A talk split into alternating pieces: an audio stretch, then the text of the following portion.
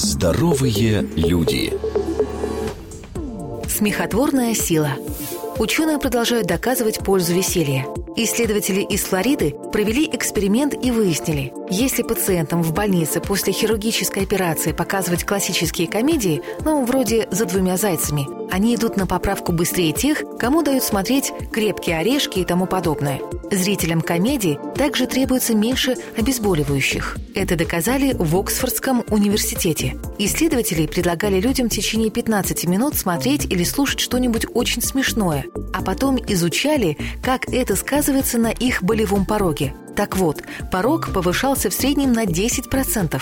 Это, кстати, полезная информация и для спортсменов. Хорошенько посмеявшись, в спортзале можно осилить пару лишних повторов. Ежедневная доза веселья продлевает жизнь сердечно-сосудистой системы. Смех нивелирует последствия стресса и заставляет кровь бодрее бежать по венам.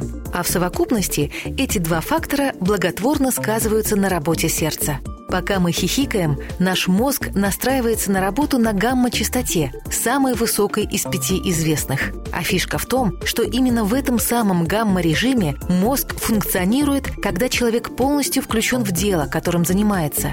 В психологии это называется потоковое состояние. С гамма-частотой связана самая интенсивная познавательная и мыслительная деятельность головного мозга. Так что рабочий процесс очень выигрывает от того, что мы периодически шутим и смеемся. И, наконец, смех благотворно сказывается на нашей памяти. Механизм таков. Когда нам весело, уменьшается выработка гормона стресса кортизола, избыток которого разрушает мышечную ткань и дурно сказывается на благополучии гиппокампа, отдела мозга, благодаря которому информация переходит из кратковременной памяти в долговременную.